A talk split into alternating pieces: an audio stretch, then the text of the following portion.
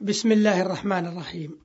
الحمد لله والصلاة والسلام على رسول الله نبينا محمد وعلى آله وصحبه ومن والاه معاشر مستمعين الكرام سلام الله عليكم ورحمته وبركاته.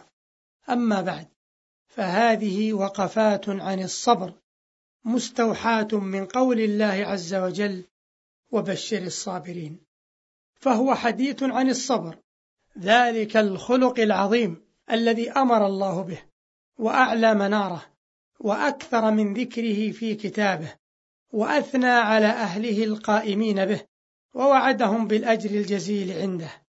قال الله تبارك وتعالى واصبر وما صبرك إلا بالله وقال ولمن صبر وغفر إن ذلك لمن عزم الأمور وقال عز وجل يا أيها الذين آمنوا اصبروا وصابروا ورابطوا واتقوا الله لعلكم تفلحون.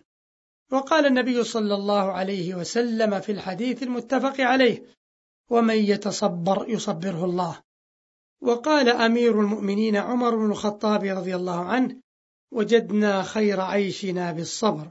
وقال أفضل عيش أدركناه بالصبر ولو أن الصبر كان من الرجال كان كريما. وقال أمير المؤمنين علي بن أبي طالب رضي الله عنه الصبر مطية لا تكبو. وقال الحسن الصبر كنز من كنوز الخير لا يعطيه الله إلا لعبد كريم عنده. وهكذا معاشر المستمعين الكرام يتبين لنا عظم خلق الصبر فإذا تحلى الإنسان به كان جديرا بأن يفلح في حياته. وأن يقدم الخير العميم لأمته ويترك فيها الأثر الكبير. وإن عطل من الصبر فما أسرع خوره وما أقل أثره. ثم إن الإنسان أي إنسان لابد له من الصبر إما اختيارا وإما اضطرارا. ذلكم أنه عرضة لكثير من البلاء في نفسه بالمرض وفي ماله بالضياع. وفي أولاده وأحبته بالموت وفي حياته العامة بالحروب وتوابعها من فقدان كثير من حاجاته التي تعودها في حياته. فإذا لم يتعود الصبر على المشاق وعلى ترك ما يألف وقع صريع تلك الأحداث. وكذلك حال الإنسان مع الشهوات فهي تتزين له وتغريه وتتمثل له بكل سبيل. فإذا لم يكن معه رادع من الصبر ووازع من الإيمان أوشك أن يتردى في الحضيض. وبالجملة فإن الصبر من أعظم الأخلاق وأجل العبادات وإن أعظم الصبر وأحمده عاقبة. الصبر على امتثال أمر الله والانتهاء عما نهى الله عنه لأنه به تخلص الطاعة ويصح الدين ويستحق الثواب.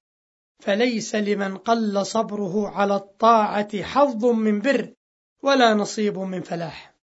ومن الصبر المحمود الصبر على ما فات إدراكه من رغبة مرجوة وأعوز نيله من مسرة مأمولة فإن الصبر عنها يعقب السلو منها والأسف بعد اليأس خرق.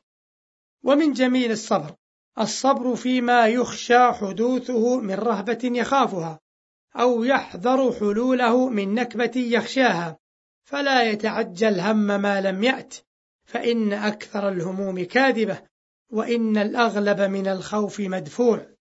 ومن جميل الصبر الصبر على ما نزل من مكروه أو حل من أمر مخوف فبالصبر في هذا تنفتح وجوه الآراء. وتستدفع مكائد الأعداء فإن من قل صبره عزب رأيه واشتد جزعه فصار صريع همومه وفريسة غمومه. ثم إن الناس إذا تركوا وطباعهم وما أودع فيها من حب للراحة وإيثار للدعة ولم يشد أزرهم بإرشاد إلهي تطمئن إليه نفوسهم ويثقون بحسن نتائجه عجزت كواهلهم عن حمل أعباء الحياة وخارت قواهم أمام مغرياتها وذاب احتمالهم إزاء ملذاتها وشهواتها فيفقدون كل استعداد لتحصيل السمو والعزة والمنزلة اللائقة. فلهذا اختار الله لهم من شرائع دينه ما يصقل أرواحهم ويزكي نفوسهم ويمحص قلوبهم ويربي ملكات الخير فيهم.